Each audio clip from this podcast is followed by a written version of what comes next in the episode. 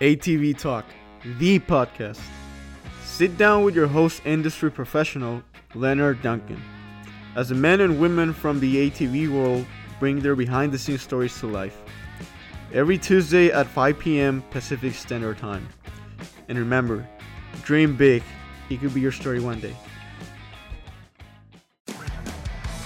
GBC Power Sports Tires, a division of Greenball Corp has been producing industry leading tires for ATV side by side market for over 25 years with tires like Mongrel, Dirt Devil, TerraMaster, XC Master, Dirt Commander, and Groundbuster. They have a tire for your application. Top racers from GNCC, WORCS, and Best in the Desert rely on GBC Power Sports tires. So why shouldn't you? Go check them out at gbctires.com to see the full line of tires they offer. Thank you very much.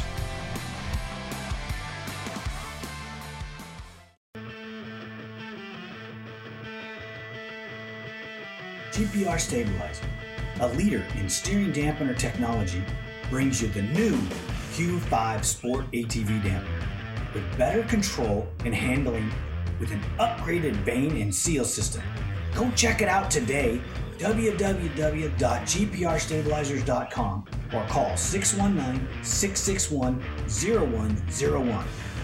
Don't forget to tell them ATV Talk sent you. Donna Ellsworth, thank you for coming on ATV Talk. And how are you, young lady? Good. Thanks for having me. Just uh, you know, living the dream. Oh, you're racing ATVs and and and having a good time. I'm assuming. Yeah, absolutely. We're on summer break right now, so it's a little weird, but uh, looking forward to getting back out there in September. Yeah, when it's still going to be hot. Oh yeah, it's going to be uh, it's going to be a burner. Well, you live in in Arizona, uh, correct? Correct. Yeah, I live on the sun. so, so does the does the hotter times of the year affect you at all? Um, I mean, I live in Havasu, so obviously it's hot. Um, when we're racing, I feel like it gives me an advantage in if it is does happen to be hot because I'm used to it, sort of acclimated. Um, I work out in it all day. Um, so I guess in a in a sense it does affect me, but I don't think it's like as negative as it would be for somebody who's maybe in a cooler climate most of the time. So yeah, I always like the hotter the hotter yeah. it is, better for me. Absolutely. When it's cold, yeah. I'm just miserable.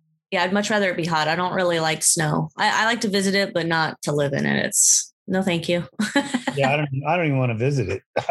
I'm, I'm, totally good. Let's let's yeah. hot, you know, and, and and and call it good. exactly. Because how much easier is it to work in the heat than it is to work when you're all bundled up in a jacket and maybe you have to wear gloves? Exactly. Yeah, it's definitely, I mean, there's pros and cons to both, but if I had to choose, I'd rather work out in the heat. You can fix, you know, you can cool off and stuff a little easier than you can with hypothermia and all that. hey, once I'm cold, it's it's over. I'm yeah, done. pretty much. Hot tub time. Something just just get me out of the cold. But let's let's find out a little bit more about Donna. Um, a little bit of backstory on how you got into racing quads and uh, tell us where you come from.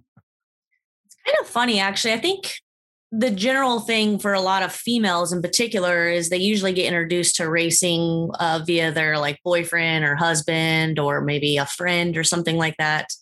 So my first quad ride ever was I think Valentine's Day weekend 2004. My uh, boyfriend at the time, an ex, had we did a dune trip to Dumont and I rode some automatic little quad and I was hooked. I was, so I got my first quad, a 400EX, in like October of that year. So it was a little bit of a stretch. But uh, once that happened, I think I rode the dunes for, I don't know, about a year, year and a half. And my first race was 2006.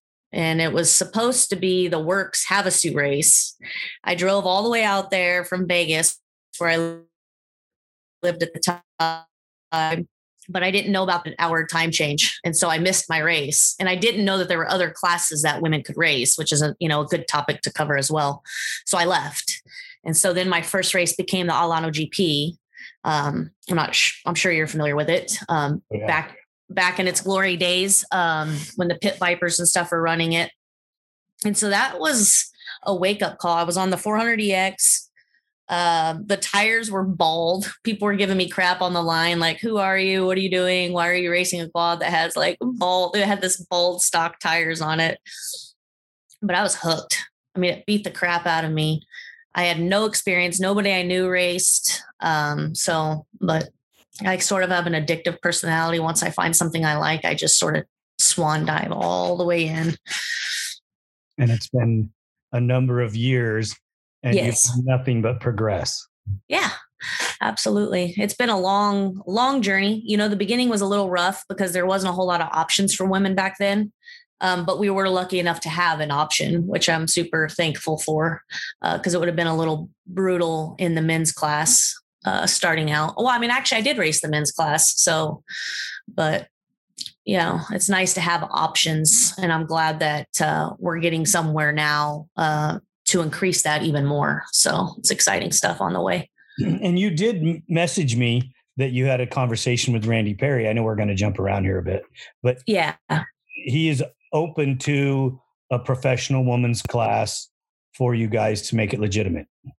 Absolutely. So I, um, you know, we did our our podcast with the girls um, a few months ago, or I can't remember when that was. Um, and I had mentioned that I was having those thoughts. And before we did the podcast, I had kind of gotten together with uh, Tori and Lane specifically to ask them if I approached Randy and asked for this, is this something that they would be interested in? Because I didn't, it doesn't do any good if I, you know, go after it and then, you know, nobody wants to step up into that class. I mean, I, I doubt that any, you know, that they were going to say no, but it's still, I wanted to cover my bases before I actually went and talked to Randy.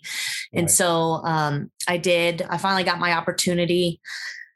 I didn't really want to do it over the phone or through text or email. I wanted to kind of be face to face because I, you know, I like to read body, because you know, just you can read a lot rather than, you know, lots lost in context through like text and, and stuff like that. So anyway, I met with him out at the track, just happened to run into him. And I kind of teed it up like, hey, I've got something I kind of wanted to go over with you. You got a second? And then that's when I opened it up. And I mean, he was open to it right from the get go. There was no like resistance. He had some questions, wanted to know how I thought it would look. And then, I mean, he's been nothing but supportive. So it's, it's exciting. I'm, I'm, from what I gather, I mean, I need like a, you know, what would you call it? It's not in writing, but he said that he thinks he can make that happen and that he he has the funds and stuff to make that a, a, a thing, but it won't happen until next year and and uh, everything that I've talked to him about, he's game to listen, and he dissects it.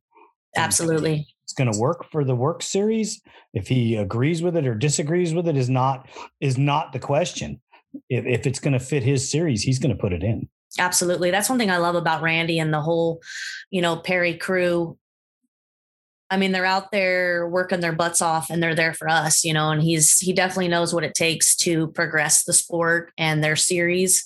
And that takes, you know, I always joke, you know, as a business owner and just experience, you know, a lot of people miss the fact that you got to spend money to make money a lot of times. And sometimes that spending happens, you know, well long before you actually start making the the profits. So I'm glad that he sees the pros to having a women's pro class. You know, I mentioned some of the things I mentioned to him were that, um, you know, it might open up the class structure a bit, meaning it might make it easier for women who are actual beginners to step up and race the beginner class and have a chance at, you know, everybody wants to do well. You know, nobody wants to go out and get spanked by like their whole class or get lapped or anything like that. So I think that will help this whole scenario. Plus, it gives little girls something to aspire to, and that's achievable, you know.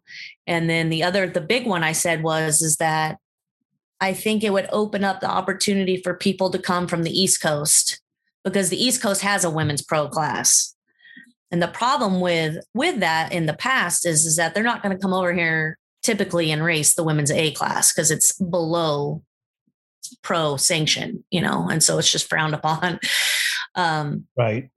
You know, and most organizations actually won't allow that. And so they may not even realize that it's an option for them to race the A class. So I think with it opening that up, who knows, we could get more women from the, the East Coast to come out and, you know, bang bars with us. And, you know, I, I've spoken to the ladies in the motocross side of it and they're, they're up for it.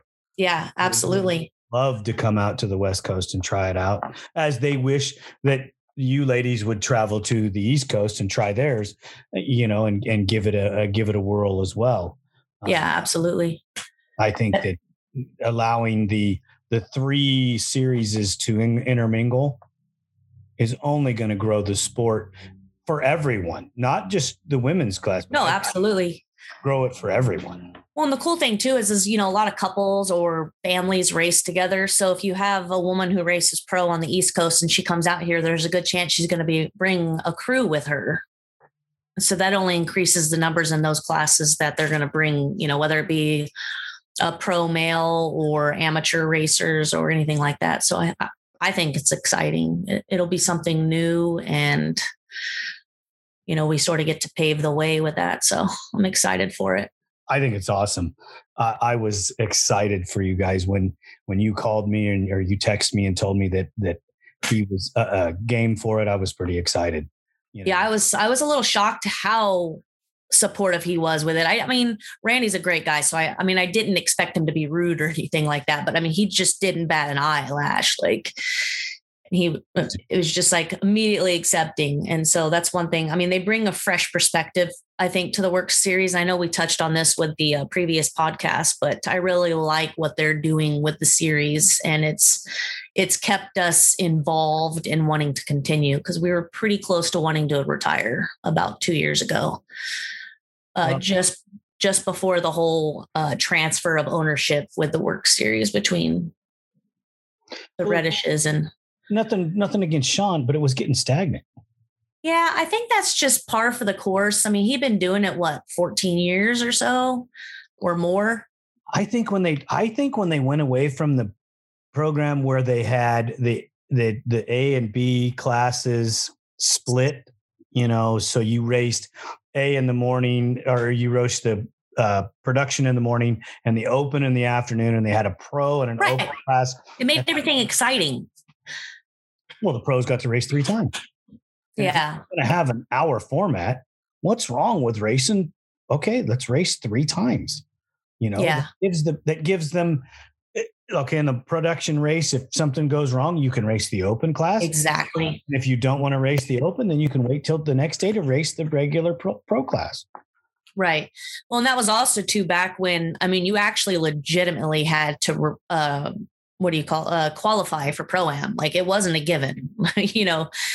And so i think when they kind of combined everything and they were trying to fit so much into a small amount of time and they were trying to put the side by sides with the quads and then the dirt bikes and all three at the same weekend. Yes. By doing that i think they sort of I don't want to blame it completely on that, but I think it sort of killed it, you know, like people started sort of leaving or bowing out because they weren't getting those same opportunities. I mean, I would love to bring back hot pits, um, the enduro cross sections, like the course for the pro pro am should be different than the main the main or you know the regular races the amateur races. I think it adds a certain level of excitement. Plus i think the pros and proams deserve it. Like let's yeah but let's not destroy the bikes no, I mean, yeah, we, I mean, I love Timmy, but you know, the whole, uh, what was that? A concrete barrier, his poor quad. I mean, I love to watch it, but. Do you obviously missed the videos he sent me for coming on the podcast? He was climbing over logs. Oh, for sure.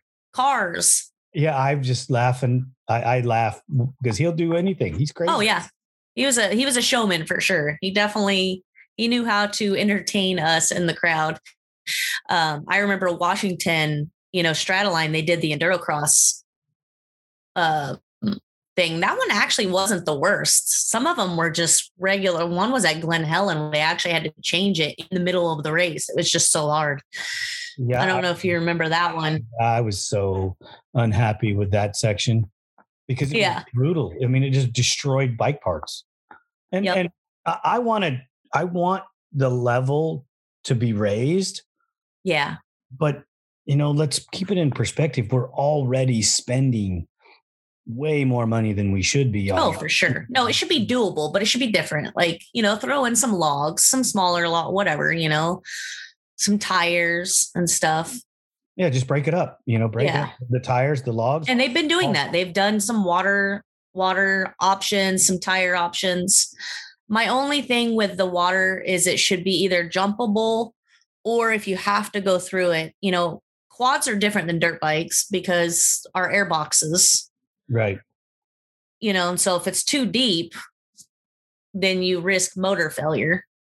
But it also know, destroys the bike running through the muck.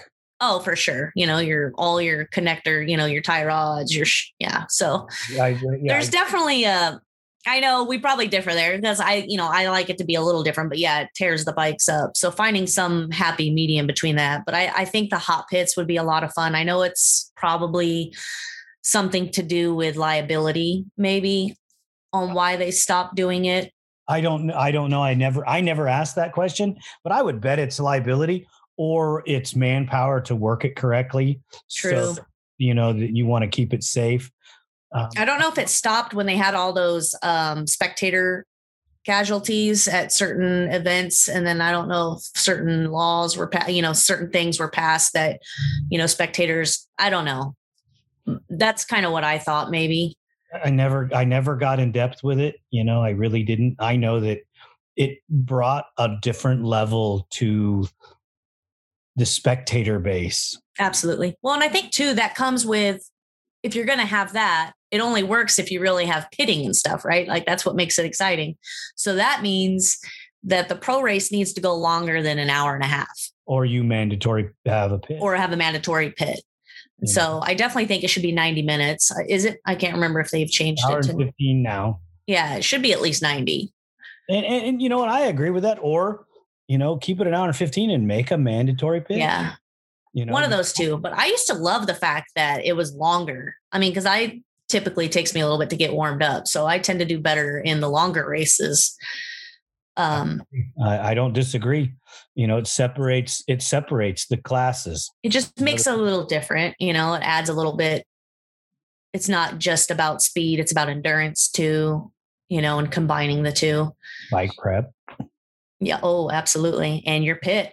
You know, Yeah. it's not just you. If your crew sucks, you're gonna, you're gonna, you have the potential. It could be the difference between first and third. You know.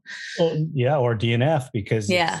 they don't change the wheel right, or they don't change it fast enough, or you Exactly. don't go on gas. I mean, so many different things can come up.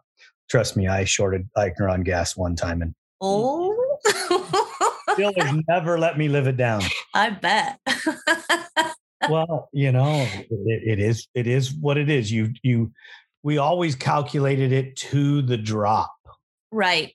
Well, because it's weight, it's everything matters. So How fast you dump? I mean, from setting the the, the dump can on the the dry brake to pulling it away is just a matter of you know a fractions of seconds. And well, when I pulled it away too soon, there was no gas transfer. What, what, what are you going to do? I, I mean, how could I look the guy in the eye at the end of the race and go, dude, it's my fault? Uh, I mean, I, Yeah. I, I had to. I said, yeah, I didn't put gas in your tank. Sorry, dude. yeah, that's just one of those teachable moments. We never, That made hurt. that, we never made that mistake again. nope, it only happens once. Oh, it's, it's still embarrassing, um, still learning, but I like to wear my mistakes because it only makes me better. And and sometimes, you know, th- this is just from what I'm told, not from what I believe. Sometimes that people think that we're unreachable. We're totally, Right. we're totally human. We put our pants on one leg at a time. I just like everybody else. I just happen to build quads Right. you know th- th- there's plumbers there's carpenters there's all these people that do all these other amazing things Police policemen firemen military and you know, we think some of those people walk on water when they're just like us. They, Yeah. their pants on one leg at a time. They still got to tie their shoes unless they're Velcro. hey, those exist. they do. They do. You know, we're all going to get there at some point, right? yep. We came from Velcro. We're going to go back to Velcro. That's what they say. It's circle of life. There you go. So I, think that uh, I was going to talk to Randy about, hey, examine the the program layout, and you want to increase the numbers. Increase the. You may not increase the numbers at first, but you increase the chances for people to ride, which means a lot of those people are going to ride an a, a open and a production race. Yeah. Some of them will duel up. I mean, whether it be maybe they they they qualified in their first race, but now they want to do some testing or something, Or they Who just knows? got to win both classes. or they want to win both classes. Exactly. You know, when some people might have a problem with that, like that's not fair. But I mean, yeah, th- th- there's to my knowledge, there's been one person to win the open, the production A, the production A, and the and the pro am.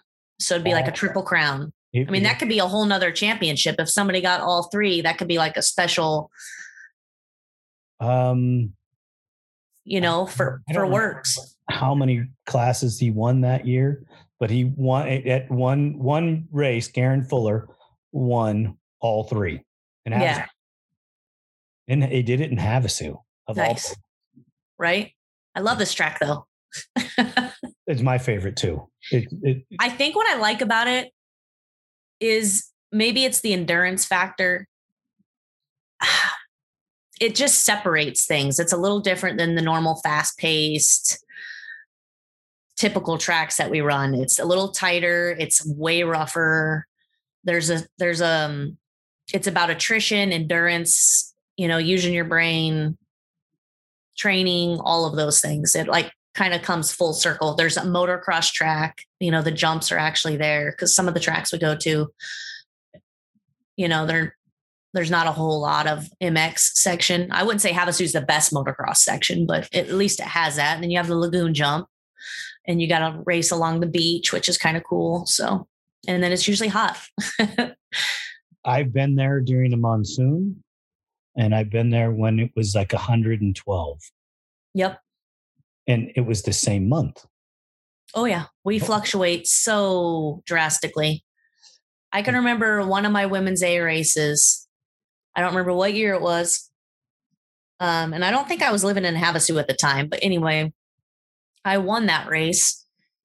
And I can remember I was the only one that didn't stop for water. I think the other girls stopped every lap and it was it was hot. It was like definitely in the hundreds, but I could just remember like everybody getting sick and just being, and I just, it felt so great, you know, which is, I, you know, it just, it was like, wow, that was cool. Didn't really affect me, you know. Um, so I didn't mind it. I Oh. actually kind of, I I- like those. I loved it when when it was hot. It was easier. Um, the one thing I liked about Havasu or like about Havasu is it's a teaching facility. Just So how do you mean? pardon? How do you mean that?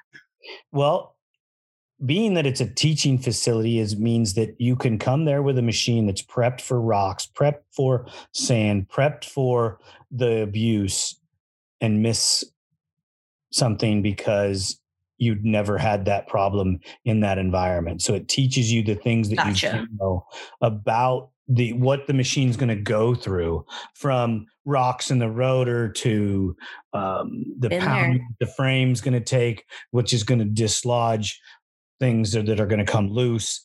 Um, and when you're a student of of what it is, like I am, Right. It's right up your alley. oh yeah, you just you just go places just to learn what what you're going to break, so that you can build it better. Um, so that you never have that issue, so that you can go to that facility and conquer it. Right. And, um, you know, I mean, Eichner and I had a lot of good luck there, and um, I had personal luck there as well. I mean, right. you call it luck, but maybe it was skill. I think it was luck. I think it's a combination of the two. you know, it's smarts and you know skill and luck. Yeah, you, you just you, are just doing the best you can at the given moment, and uh, I just enjoy that. Like you go to Mesquite, I, I if we never went to Mesquite ever again, I'm good with it. I've been there, done that, got the t-shirt, you know, broke ribs, done. Don't need to go back. Yeah, I think we all have our favorite tracks and our least favorite tracks for sure. I don't remember where it was. It was a 2004 in Idaho. Was it Payette? It was the very first ATV only WORCS race.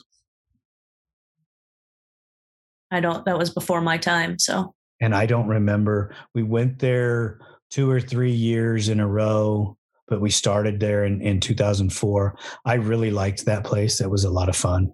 I wonder if it was Clay Peaks uh, in Payette. Anyway, I love that track. I would absolutely love to go back there and get to race that on a 450. I only got to race it on my little Bumblebee 400 and I could barely make it up those hills. well, I rode it on a KFX 700. Nice. come on now. You know, my rubber band was was doing all it could to to make it over the big center the big center jump they had there. The yeah. 50s would catch air just before the top and land, you know, halfway down the bottom. And right. My, my 700 would just barely break traction at the very tip top and then be right back on the ground. Yeah. So that track was rad.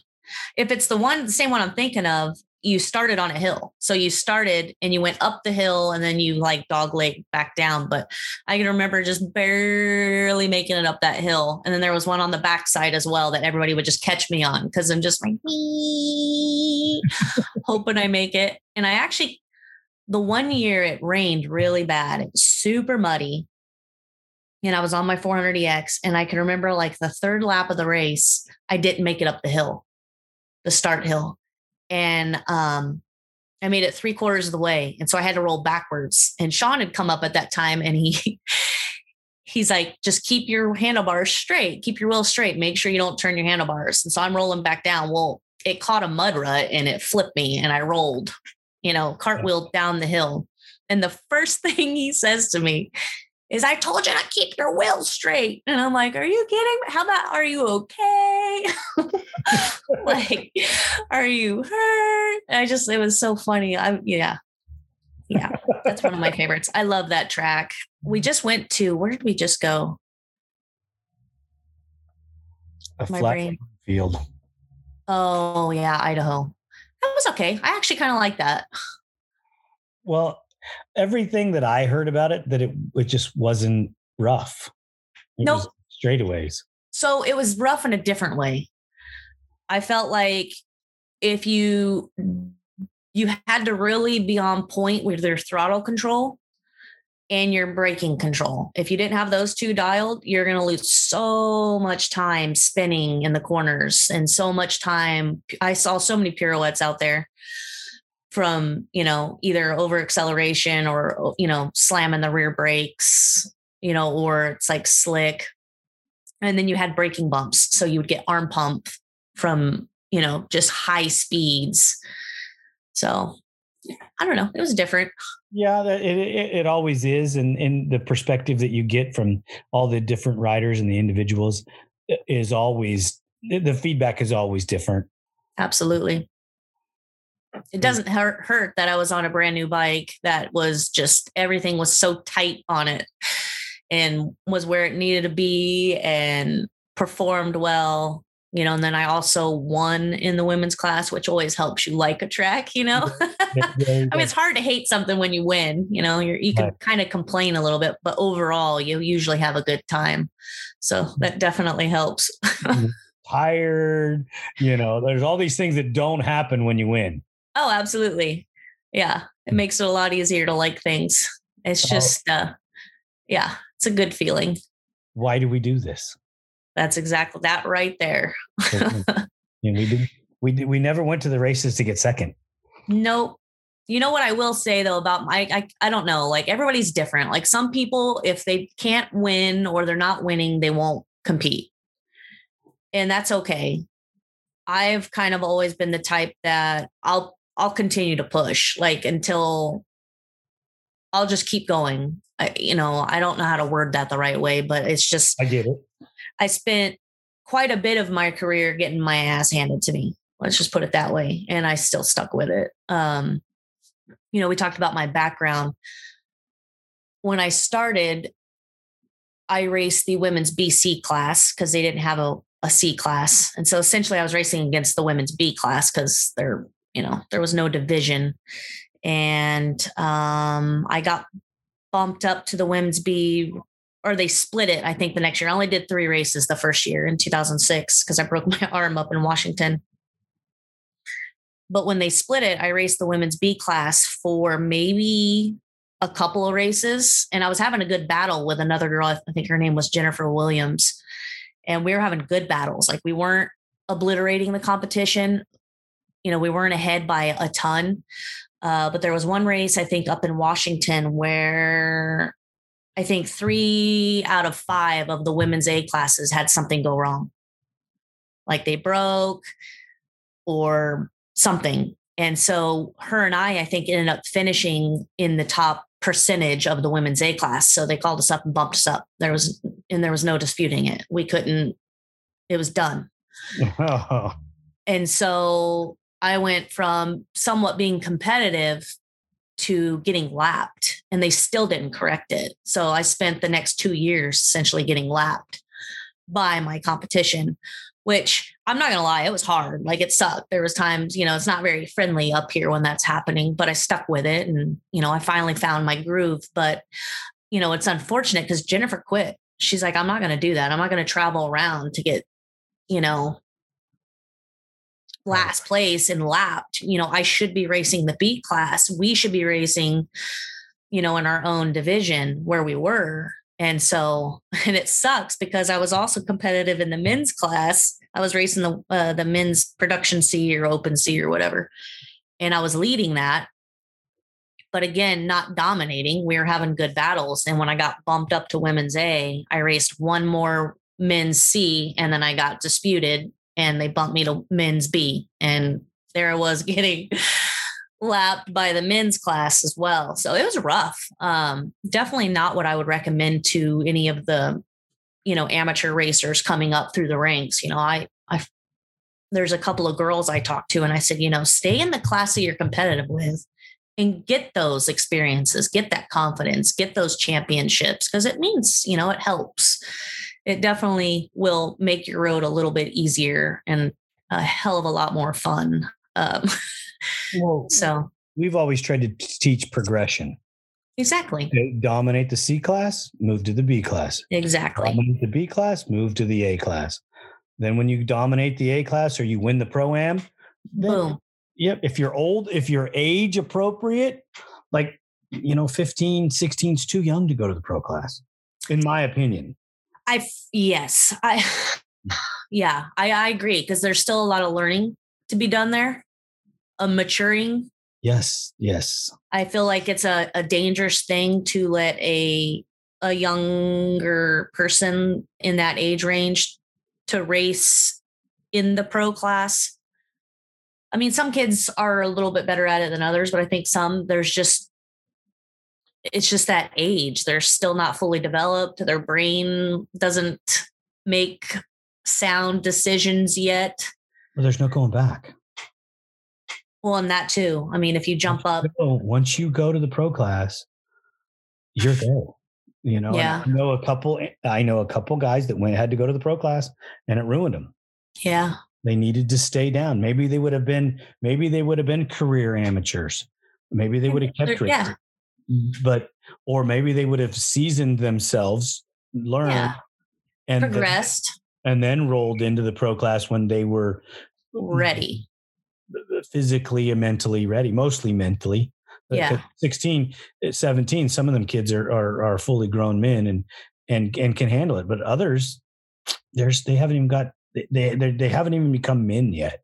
They're yeah. still boys, and they still think like boys. Yep. And, when you put them against a 40 year old Beau Baron that's racing to feed his family, it is right. Not, it is not going to end well for that young no. man. And Beau is a clean guy. He's super. Oh, for sure. Beau's a Beau's. I love Beau. but he's not going to tolerate. No, I mean, at the end of the day, that's his livelihood, and as it should be. I mean, that's the pro class. It's the top of the top. Yep. Mm. I mean, eh, you, you, you know, Sloan and, and be respect. You know, there's a certain level of respect. Yeah, and unfortunately, in our society today, a lot of people don't look at the progression of these older pros as needing that same that that respect and and I I disagree. I think that no, you don't move over for them. No, you don't let them pass you. No, you make them earn it, but you still have to respect that knowledge, that skill right. I mean, I feel like all of that's got like that fine line, you know. Yeah. With the whole right of passing and holding up and I mean, I've had my mistakes. Um you know, especially when they mix us with the pros. It's very uh, intimidating and frustrating as an amateur to be put in. I, when I was racing pro am, it was expected. I didn't like when they put the pros in the Sunday race with the amateurs. That, I mean, if I'm being straight up honest, that pissed me off. Like, because the pros, that's their livelihood. Like, right? Like, but I'm out here paying to race my race as well, and it matters, you know, and so it, it could mess up. I mean, or you know, even the practice sometimes is a little. Here. It used to bother me a lot more because I would, even though it's just their practice, I would be too concerned with, oh God, I got to get out of their way or like whatever, and then would mess up my race, you know, type deal. Or so, yeah, I there's definitely I think there's a lot of learning to be had. And I think you're right. Like it's a whole progression. And if they jump up to, yeah, it's it, it, it, goes from every it goes from C class to B class to B class to A class. You always go through a mental transition, and you have riders that make those mental transitions and it never fazes them, and then you have other riders that never can make the mental transition. You know, a perfect example of that actually is you could, for instance, let's say pro am pro, right? You have a pro ammer and they're finishing well within the pro ranks. Easy peasy, right? Like yep. they're doing exceptionally well. They bump up. Now, all of a sudden, that they're racing in that class, for some reason, something shifts and they're doing worse than what they were doing when they were racing pro am. Sanford last you know? year, when he was at, uh, when he was winning his title in the pro am, he was running in the in the upper ranks of the pros. Now he's running, you know, fifth or or, or back. Yeah, I th- and I think that's a progression. I think I think it's a believing thing too. Maybe like you have to believe. You know, before it's like there's a carrot in front of you, and I much rather be the carrot. I mean, I'd much rather have a carrot than be the carrot. Yep. You know, and so I think that that that plays a a thing in it as well. You know, when they're the pro am, there's nothing to lose. If you catch a pro, it's like, hell yeah, you know, I'm going to catch those guys. Like, let's see how far into the pro class I can get. And then once you're a pro, you're like, oh. Well, they have to figure out, they have to figure out they belong. Exactly. That they, that they belong there, that they are capable, you know, they have the skill, the speed, the talent. It takes about three years to become a pro. You know, and and you can look at some of the guys' progressions. Logan, his progression. Mm-hmm. His, you're in the pro class. He became a pro. Yeah, he's fast. He's he's he's getting it. He, mm-hmm. He's starting to make the moves, starting to do the things that pros do, starting to ride more aggressively. You know, Sloan's third year in the pro class, same thing. He starting to believe it. It's like yep. I think it's dangerous. That's the thing when any competitor, any class is when they start to believe it. That's that's when you got a problem. Like if you've been dominating and another rider comes up through the ranks, you might be spanking them at first. But it's just they just need that little thread that where they can start to believe that it's possible. And then when those start to stack, you know, that's when that confidence builds and then all of a sudden they start well, my dad always told me he says, You keep your foot on the neck of your competitor as long as you can. the moment you relax, they're going to figure it out.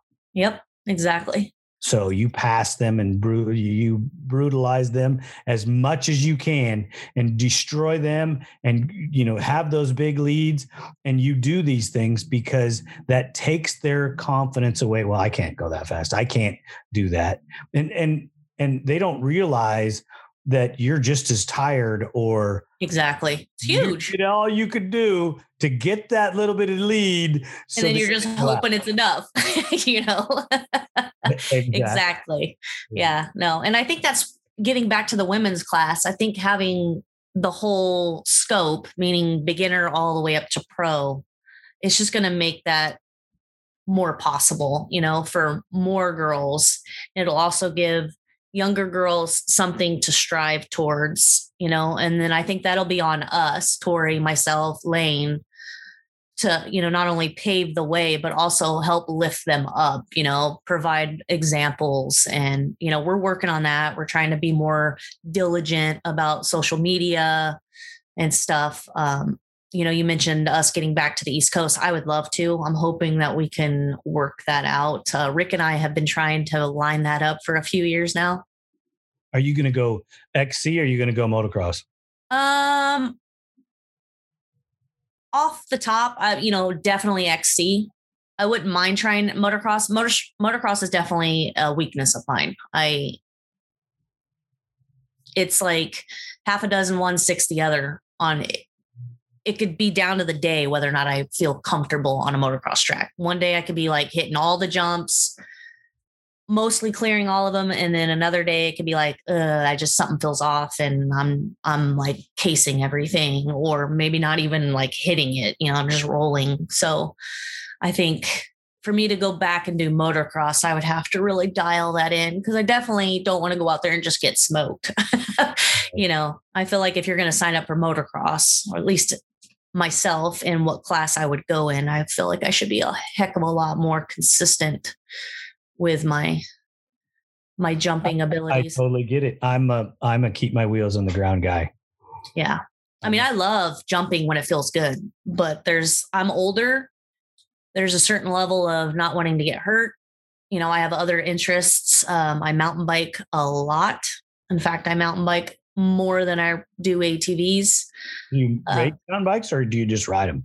Um, I have raced. I've done some XC races. I've done enduro. Uh, the only thing I haven't done is downhill, like specifically downhill. But enduro is downhill, but it has XC. You know, you have to climb and stuff like that. So, um, I prefer just playing, like riding. Uh, my favorite is, you know, bike park, where you get to ride the chairlift up and then you just bomb down on the on the bike. It's cheating. Uh, no, it's not. I do both. Um, you know, I don't mind pedaling and stuff, but anyway, that that's always in the back of my head. You know, I definitely am a. I think of the risks involved, and I think as I've gotten older, that's gotten worse, which has affected my racing to an extent. I think uh, you know younger kids or the younger groups tend to be a little more fearless. They have you know maybe haven't experienced the big potentially life-changing injuries you know that that are hard to come back from. I've had quite a few you know decent injuries on the quad and so that's sort of always in the back of my mind you know and as you get older you don't heal as fast. Um, sometimes those injuries don't go away so yeah it's definitely a factor. That's the thing with the young kids you know you see all these kids and they're just flying and you just go oh yeah that you know that the way they're riding, they haven't fell off yet. Yeah. You know, and I never wish anybody any harm. I, you know, I don't, if they go through their whole career, never have that moment, money for them, you know? Jealous. Yeah. Super jealous. But, you know, at the end of the day, it's not usually a matter of if, but when. And the only thing I can hope is, is that it's not something that's significant, you know? So that comes with that maturity thing too, you know? Well, you know, uh, it, you also the younger people, such as yourself, you're, yeah. you're smarter than than us older guys, and because I didn't go to the doctor, I didn't go get looked at, I didn't go and take care of myself when I crashed. I just dealt with it. I still yeah. the same way, and it ended. It ended my ability to race. Yeah. Well, you're giving me a lot more credit than I actually deserve. I've had some of my most major injuries were never I never went. Like I've broken my arm probably six times. Those obviously you have to go to the doctor for. Um, I crashed at a whiplash race in Cinders, Flagstaff, which is probably one of my favorite races to ever race. Um, I'm pretty sure I broke my tailbone, but I never went to the doctor. There's nothing you can do for it. I've broken ribs, but again, it's something you can't do anything for, so I won't go. And then um, probably one of my worst crashes was in a side by side. I got lucky enough to race those for like a half a year, and I didn't have a neck protection. And on the start at Primm, I got hit and side, you know, flipped me, and then I flipped, and so my neck went all over the place. And so I still have a lot of instability with that. In fact, it affects affects me it can happen at any moment, but my neck and my upper back will just completely go out.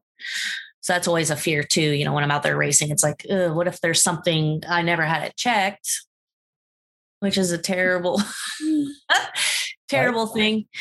But you know, it's just one of those things where, you know, I get it. I get it because I, I fell off in Idaho, and at the time I thought that I dislocated my shoulder.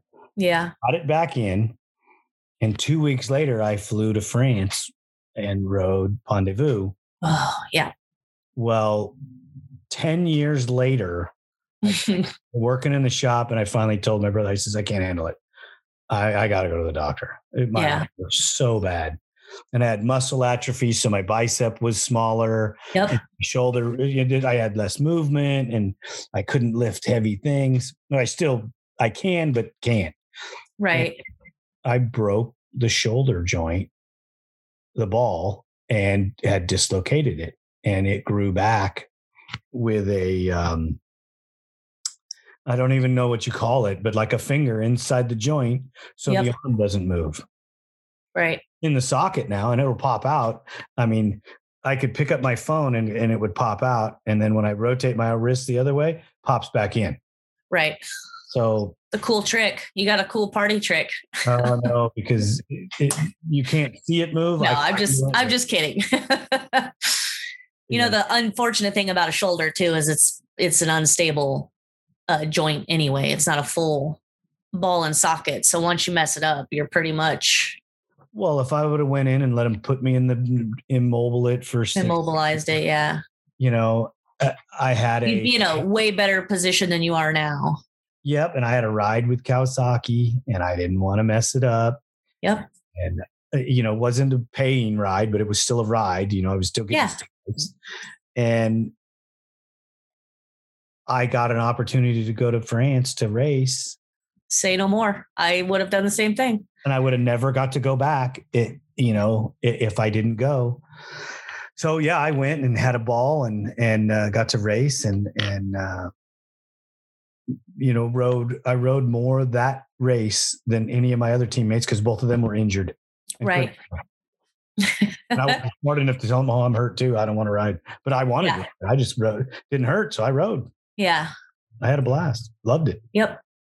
Um, you know and i think most of us i mean a lot of us i mean at least the, the crew that i i seem to be around is you know similar. I mean my husband is a perfect example of choices you know as far as i mean he he's had just in the time that i've known him so many injuries.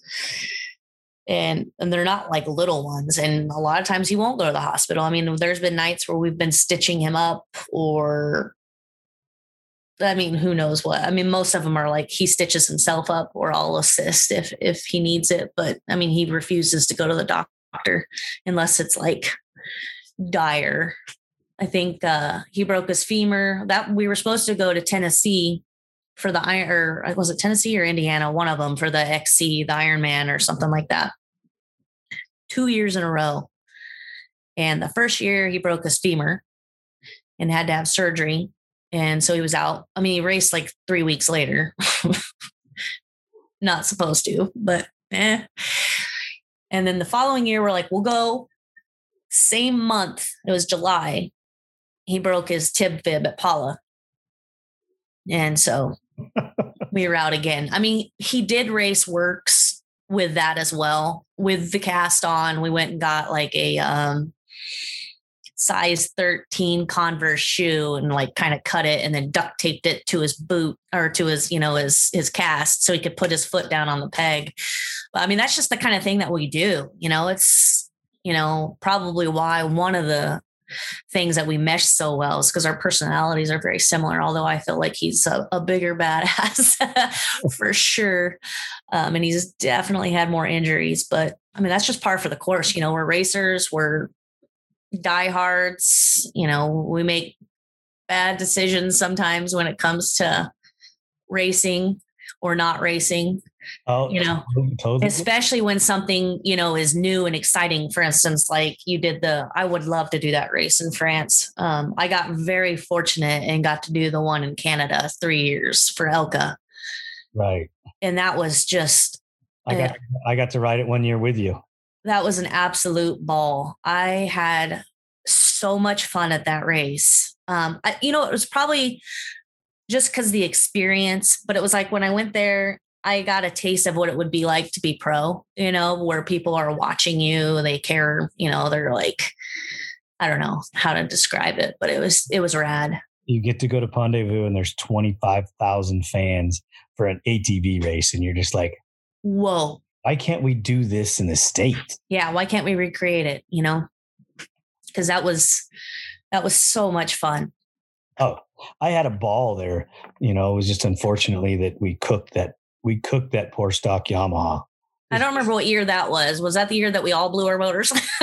no, you you didn't. You finished. You did well.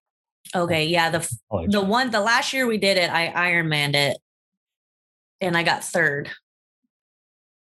Um, and then I said I would never do that again, but I probably would. If the opportunity presented itself again, I would have ride amnesia, is what I call that. Yep. And I would do it again. But that was brutal.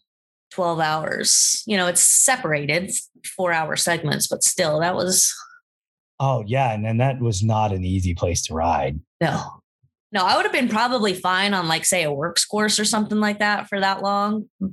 But that little one mile, what was it, one and a half, two miles, maybe three miles tops of sand whoops, like whoops after whoops after whoops after whoops. It's the only place that I think that's worse than Mesquite. you don't like Mesquite, huh? I fucking can't stand that place. Yeah. I, I just, I just don't like. Uh, I just don't like it for some reason. I just don't like Mesquite. Um, yeah, you wouldn't like Cinders then if you don't like Mesquite the thing about the Canada race, it was so bad that people were running fronts all the way around, you know, like yeah. skinny tires all the way around because the ruts were so deep. I can remember times where you're like trying to ride on top of the ruts. Yep.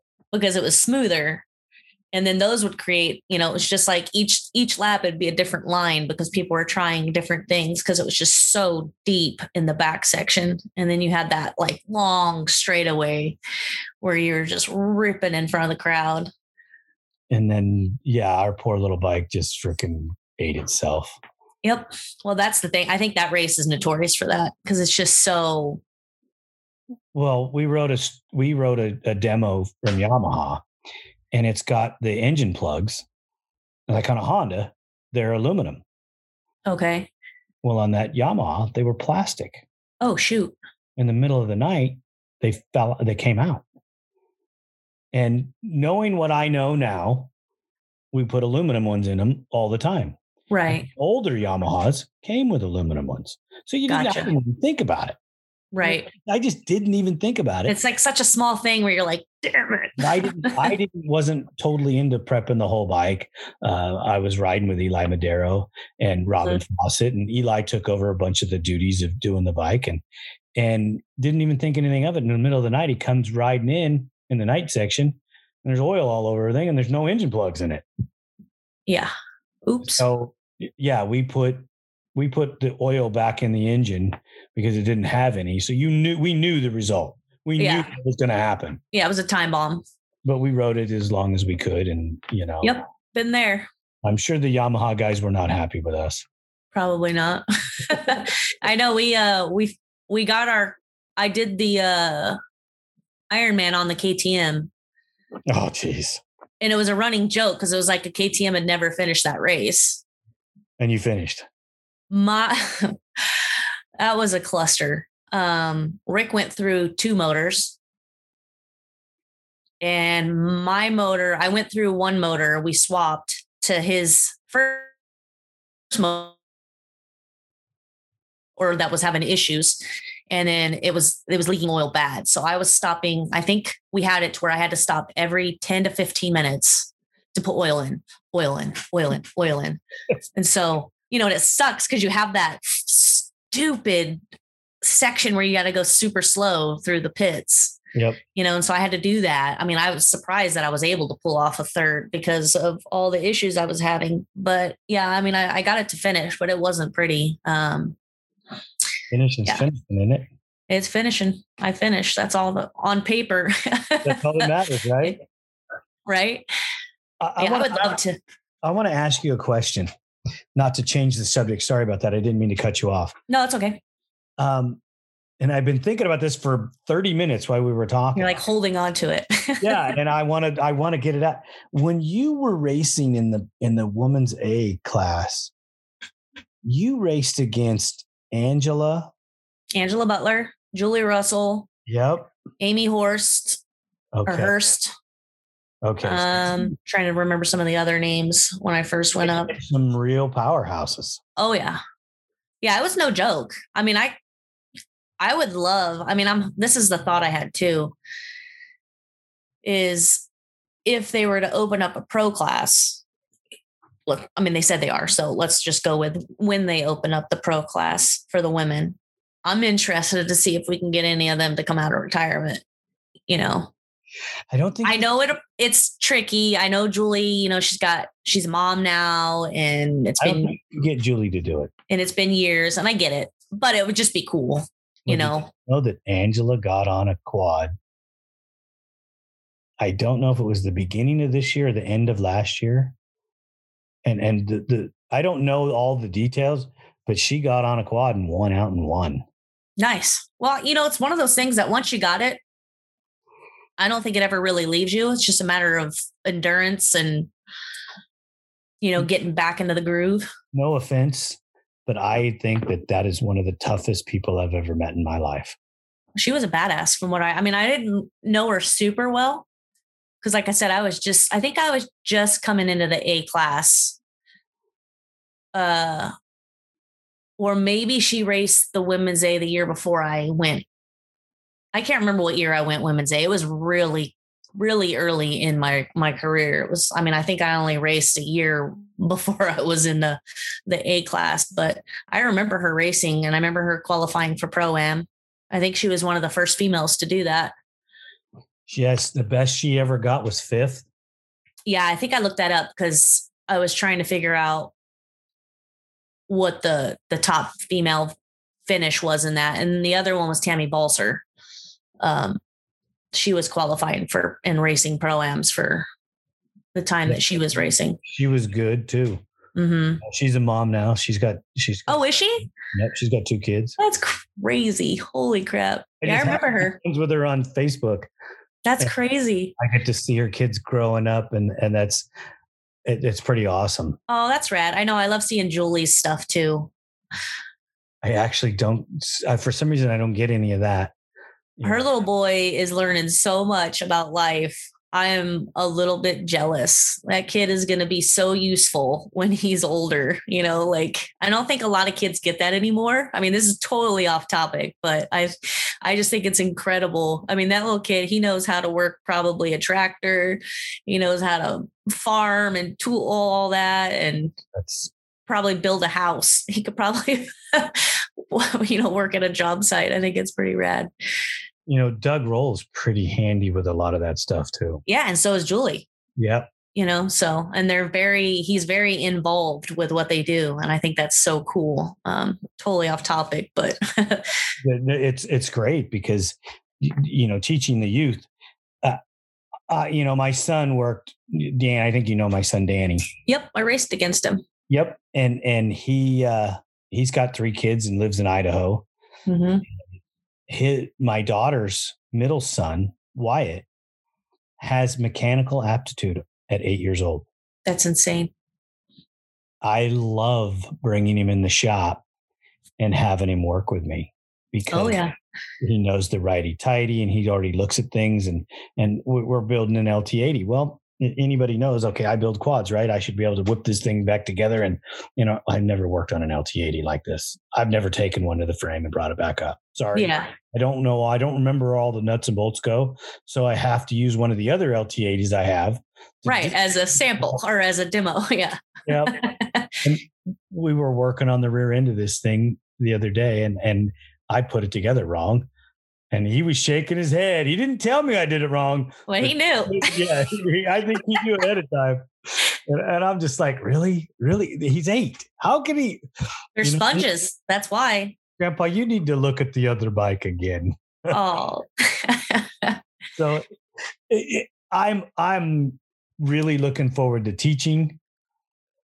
You know, No, and it's good that he wants to learn too. It's a very handy skill, not just for quad building, but I mean, it really kind of it spreads across the board. I mean, when you grow up and you live out on your own, things break, you know, and that's one less thing you're gonna have to pay somebody to fix and worry whether or not they're gonna do a good job or not, you know. So I think uh yeah, changing the wheel bearings in the in in the car. Well, who does that anymore? even the brakes, even the oil, you know, small things. I mean, I Yeah, think yeah. uh when I was a kid, we changed our own oil. We worked on our vehicles. You know, dad, uh, we did what we could. You know, if we didn't know, we had friends that knew, and right.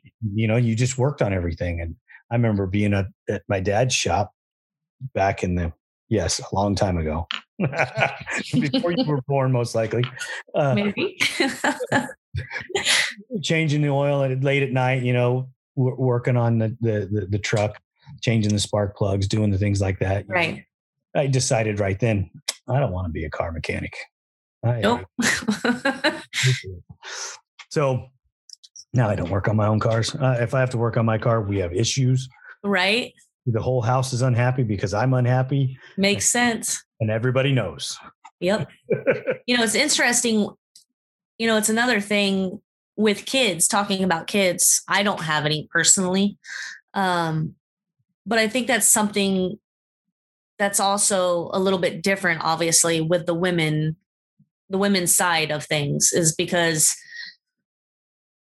uh, well, obviously we're the ones that have the babies. And so there's quite a bit of time that needs to be taken to explore that or to go through that. And I think that's something that also changes the dynamic of the women's classes and stuff like that.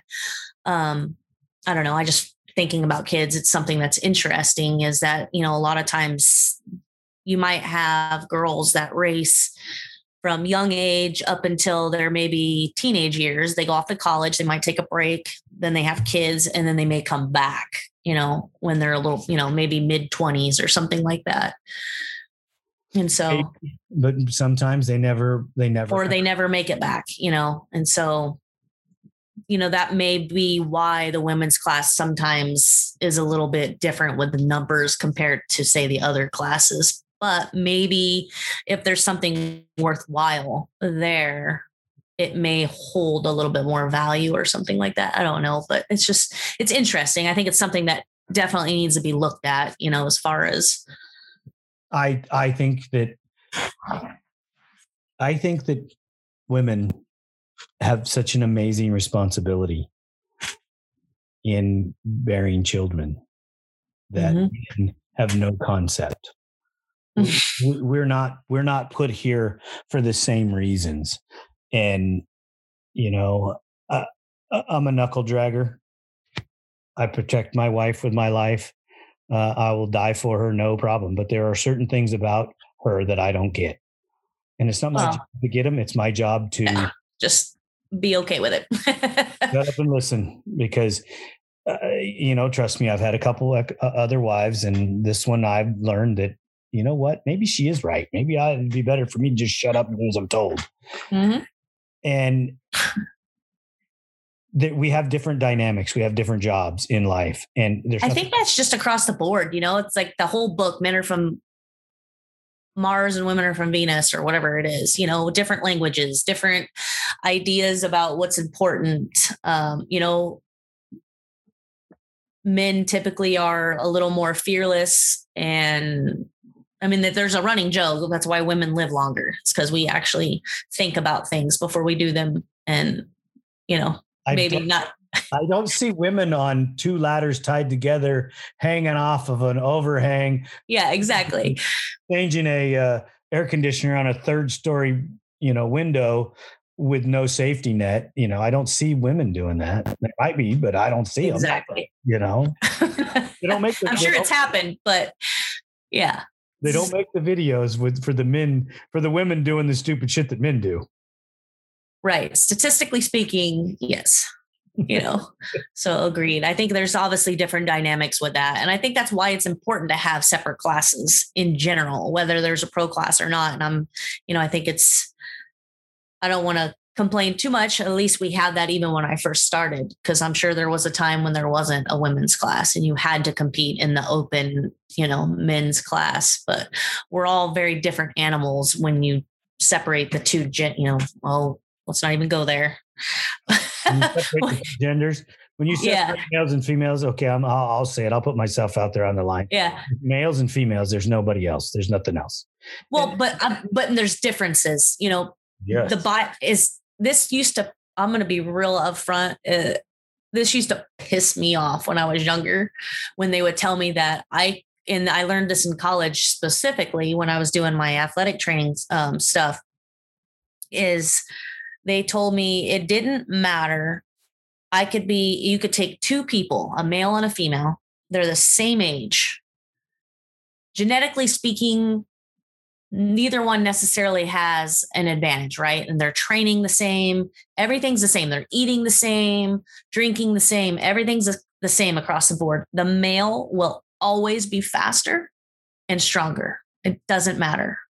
You know, if everything's same. Now, if you have a male who maybe is like lazy, he's never trained a day in his life and whatever, and then you have a female who's training, she'll there's a chance she'll beat him or whatever. But overall, males are just built differently. You know, they're stronger, faster, they have fast twitch, muscle fibers more than the females.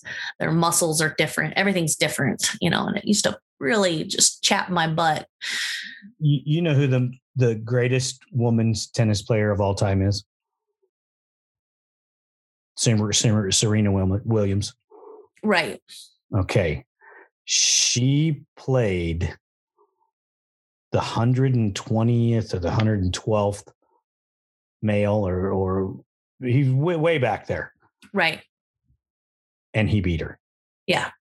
It's, I mean, it's a great example. I mean, because she's a powerhouse. I mean, some would argue that she is up there in like, you know, the size and the strength and all that, but it still doesn't matter. Like at the end of the day, He could serve faster than she could. exactly. I mean, I used to play tennis competitively back And- way back. He was he's just was he was just a better athlete because he, of, of his It's biology. Hey, sorry, you know, I mean, It sucks. It's not fair, but you get, it doesn't matter. You know, at the end of the day, it's different. Like, check this analogy out. Let's say we have 100 people. Okay. We have 99 men and one woman. Society dies because the men are fighting over this singular woman. right. You have one man and 99 women. Society lives. Because they can still survive using the one man as the protector. Right. And the, And- the, the, the source. exactly. Where the other way, the men Yeah. killed themselves off because, right. you know, and w- w- what do they do? They send young men to war. You know, Right. for thousands of years, and and and those are the ones that were protectors. I mean, Well, and exactly. I think again, it comes back to biology. I mean, mentally, physically, everything. I mean, women are more compassionate, tend to be more compassionate. Um, you know, we think differently big time. Um, thank God. you know, we complement each other. You know, we also butt heads. So eh, eh, completely off topic, but yeah, I think it's. I think it's perfect. I, I love the analogy because, you know, I think I've really tried with the podcast. Yes, I want to tell the ATV story and I want it to be out there, but I wanted to bring I wanted to bring the women's perspective to it and the acknowledgement that without you, our industry isn't complete.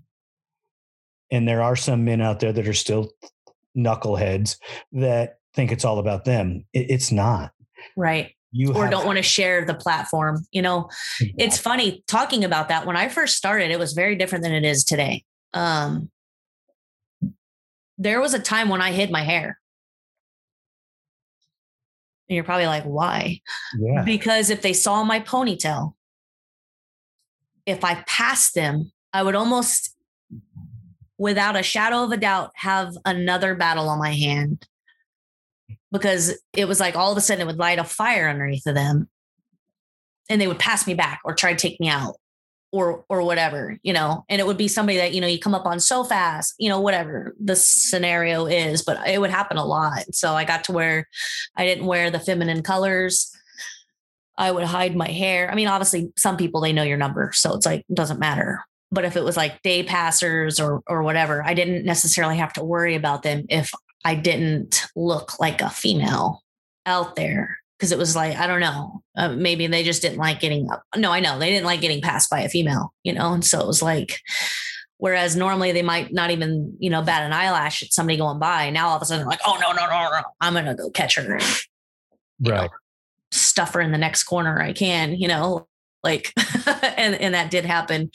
Um, you know, now I don't. It's it's different. I don't feel like there's that animosity as much.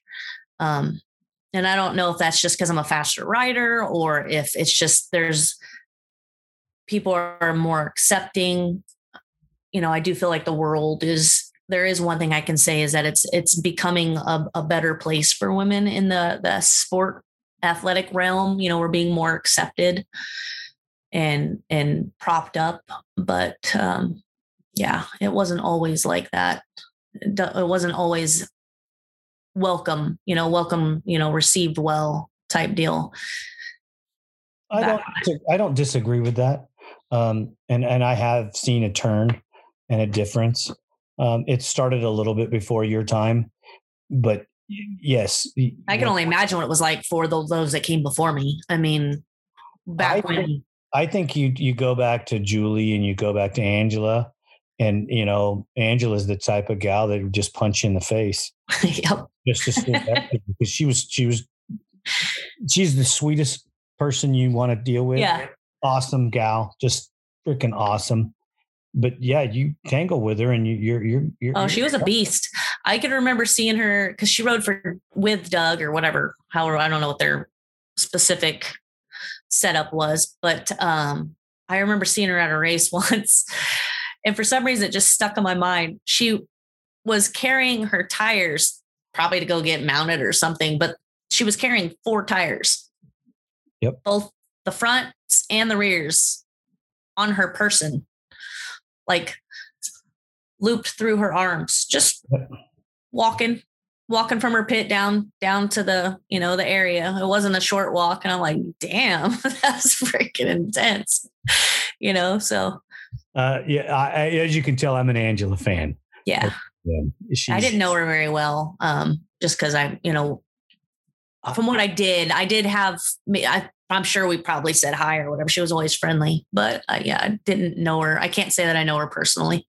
I got to know her from back east at the GNCCs, and then when she transferred back out to the the WORCS on the west right. coast, I had already known her, and I'd I'd oh, I watched her grow up. Yeah, you know, I seen Okay, I, so I didn't know she raced the GNCCs. That makes a lot of sense now. Why she came? Yeah. See the motocross. Oh, motocross. Okay. Yeah, it makes a lot of sense. Yeah, she came from the motocross side. Um, we got to watch her grow up. Yeah. I remember seeing her play in the dirt as a little kid. That's crazy. Yeah. I can relate, not with her, but with some of the kids with WORCS. It's in. It's crazy. You're not even old. You're not even old. I'm almost 40. Whatever. That's That's up there. You gotta give me a li- just a little bit of respect, you know, or not respect, but like, I'll give you credit, but you're still not old. You still haven't got old yet. yeah, You're still a kid. yeah. You know, I say the same things to the. I'm closer to 60 than than 50. So That's like the that's like the prime right there. yeah, right. Yeah. Who are you kidding? Donna, it has been amazing. I've really enjoyed the conversation. Uh, I I just appreciate so much that you take some time out of your busy schedule.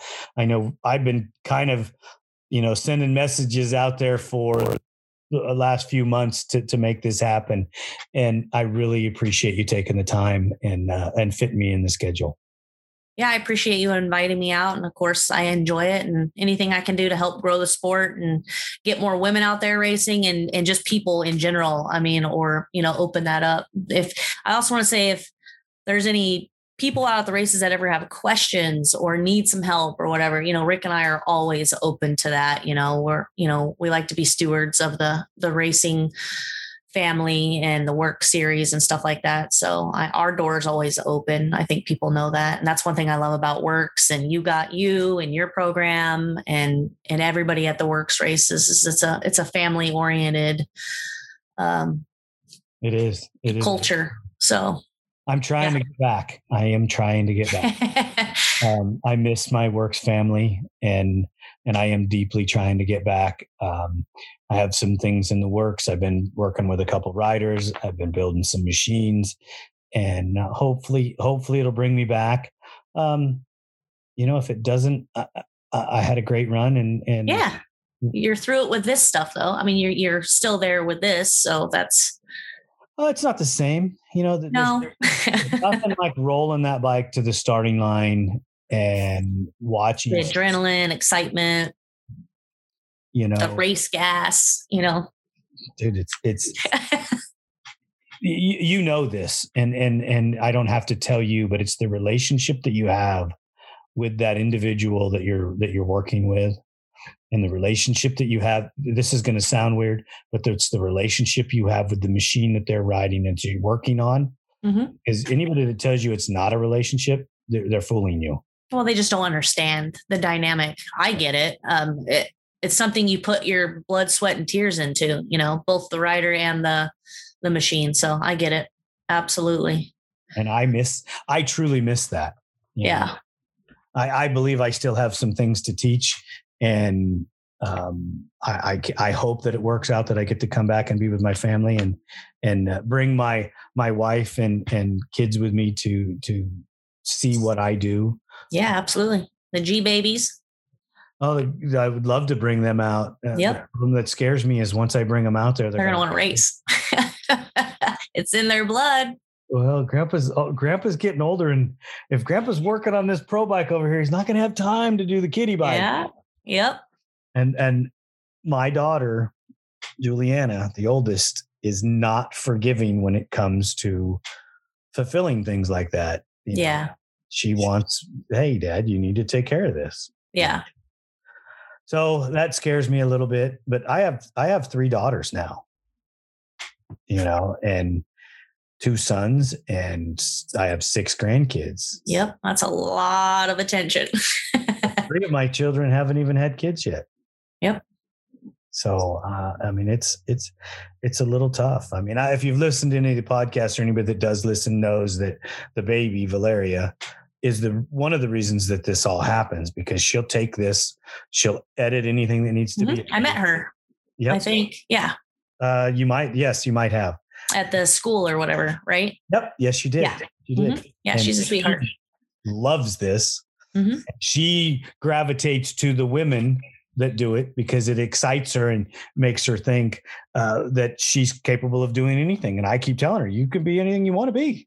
Absolutely. You just got to believe it. Yeah, don't don't don't let some Neanderthal hold you back. exactly. Or society. Yeah. Everything. Everything's possible. exactly. You know, so uh, she's pretty awesome. Her older sister Paula um, is how do I say it? She's kind of the brains behind some of the stuff we do because I'm not a social media person at all, which you probably It takes a lot.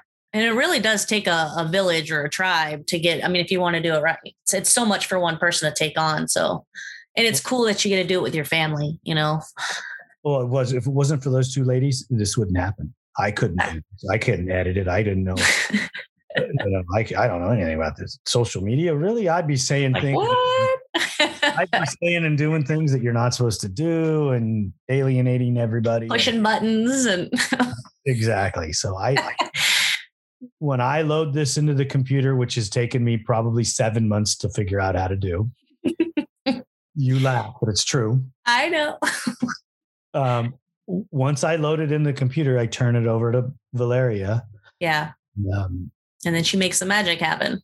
exactly, and and I don't know exactly when this will come out, but we have some things coming. Uh, we have a website coming where the gear store, so you can buy some ATV talk stuff. Nice.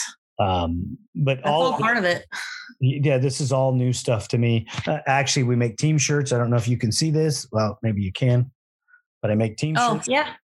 you know, and uh, we're going to promote those.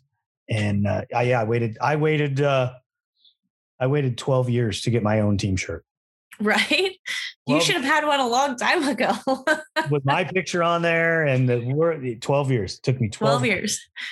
So uh, I get it. And um, I want to make sure that everybody understands that we need ambassadors like you and your husband to keep doing what you're doing, to keep going out there and, and taking care of the, the, the newcomers and even helping some of the olders that have been there a while. Yeah. And we appreciate it immensely. Speaking of him, you need to get him on here so he can talk about the whole shot program that we've got. I don't want to, you know, that's his, we, I help with it, but that's his baby. Um, he's avoiding me. he's just yeah, oh, I don't know.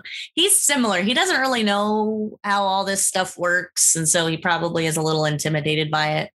But maybe Well- I can help him. What what he told me, he says, "Yeah, you got to talk to Donna. If she says we can do something, then we can do it." or maybe maybe you can do one with the both of us. Like I can kind of help, you know. Uh, hey, I'm I'm totally up for it. but know? I know, you know, I know there's some big things coming. Even I mean, the whole whole shot thing has kind of evolved into a rather large uh, deal, which is really cool. Um, and then there's some new things that are possibly going to be happening for next year, which is crazy to think that it could get even better. But uh, that would definitely be a cool um, podcast conversation to have. I'm ready. Whenever you guys want to do it, you just eh, reach out and and we'll get you on the schedule. I mean, you have the original email that I sent you. Mhm. Yep, those are my days that I tape. If you need something special, Okay. to me and we'll set it up and make it happen. Um, Okay. I, I would tape during the day or different times uh, if I didn't have a regular job. Well, and we have our right. Yeah, during the day typically won't work for us. It's evenings that are the best. So Same here. killing bugs during the morning, the days. They live in the heat? Huh? Do the bugs live in the heat? oh, absolutely. Scorpions, spiders, they all love it. Oh well, Summertime's our busiest time. So knock yourself out there. I'm, I'm going to stay on the sideline and watch. Okay. right? You're like, get out the blowtorch and the lighter. No, I'm just going to say, hey, Donna, I need a little help over here. You know, Right. got a spider on you. exactly. That little bitty one on the wall right over there. That, just yeah, that, Yep. That's my job. head, Yeah. Can you take care of that, please? hmm Cool. Awesome. That's so well, awesome. thanks for having me, Lenny. And we'll get something planned for Ricky Bobby. No problem. And I will reach out to you um, on the things that I need uh, Okay. before the episode drops. Uh, let's uh, let's just stay in touch. you know? Okay. Sounds good. And, and good luck for the rest of the year. And uh, maybe we'll also do a recap at the end of the year. Yeah. With all of us, with all the ladies. I'd love to. Love to. yeah. to. I think that'd be cool. um, Lane and I still haven't connected because she's uh, all over the map, and that's okay. Yeah, she's doing. She just did, um, I think, a GNCC, and then she's got Best in the Desert next. She's she's kind of running the program. Like I didn't do the GNCCs, but uh, we had a couple of years there, a few years where we were doing 55 races a year. It was just insane. Yep. But you know, it's fun to do that a couple of years. Uh, I'm all for it because it just keeps you busy and on Yep. and right into the next season. Well, and we talk about progression. That makes a huge difference when you're riding every weekend. So It does. It does. Uh, But- I mean, I, I wish that I could ride like that and not. not not anymore. tell you that I can. Nope, not even close. maybe, maybe from here to the mailbox, but that's about. well, it. and it's it's this too. That's that takes a lot of money. well, I'm building a new 450 for myself, Nice. Eh, but I've been doing it. It's I've been building it for two years. Right. Cool. Still building it. That's how it goes though. Especially since it's yours. Because mm-hmm. it probably gets on the back burner to everything else. So when I finally get to putting it together, it'll go pretty quick. But cool. Can't I, wait I, to see it. I am gonna hopefully get to come out and race. Hopefully, we'll see. Yeah, I was just getting ready to say, are you gonna come out and uh, We'll do see. a little sneak peek out? We'll see if I come out there. If I roll one out of the trailer, and and and it's all mine. Yeah, I'll be I'll be rolling it out on the track. Sweet. Well, hopefully that happens. I'd love to see that. Well, yeah, you'll be able to time me with a sundial, but there. You say that. I'll believe it when I see it. All right. All Well, right. We're gonna make that happen. Yeah. Thanks again, Donna. You have a great you have a great night, and I will be in touch with you. The team here at ATV Talk would love your feedback. Please email us at hello at atvtalkpodcast.com. Brought to you by Take Two Custom Tees. Screen printing experience that is dedicated to quality and customer service every time.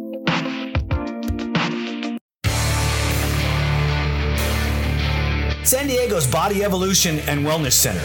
With over 17 years' experience, Dr. Heidi looking out after all your chiropractic needs, and Coach PJ looking out after all your fitness needs.